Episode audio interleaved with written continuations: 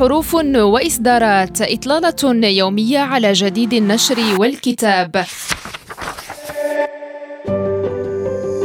حروف وإصدارات رحلة في عوالم الثقافة والفكر والآداب وحقول المعرفة المختلفة. حروف وإصدارات يوميا مع غزلان شكود على ريم راديو. مستمعينا أهلا بكم إلى حلقة جديدة من حروف وإصدارات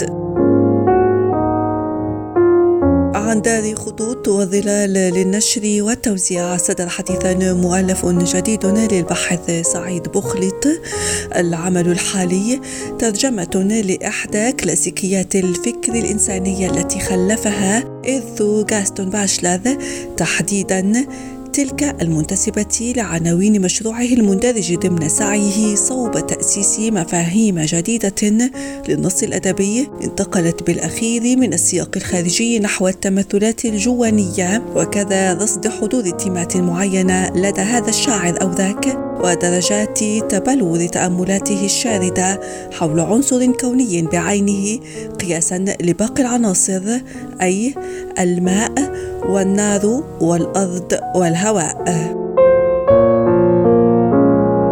يتعلق الأمر تحديدا بالدراسة التي أنجزها باشلر بداية سنوات الأربعينات. تمحور موضوعها حول انسياب خيالات الشعراء والأدباء وجهة رؤى وأحلام الهواء فتشكل صور غير مسبوقة تماما تحلق التأملات بعيدا جدا يتعالى الوعي نحو هناك.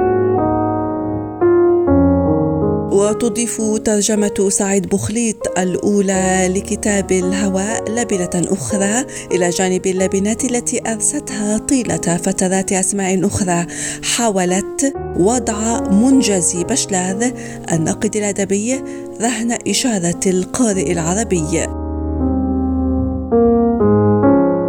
وتضمن كتاب الهواء والرؤى دراسة في خيال الحركة أربعة عشر فصلا ومقدمة للمترجم استطردت في الإحاطة ببعض جوانب شعرية غاستون باشلر والثورة المنهجية التي أحدثتها.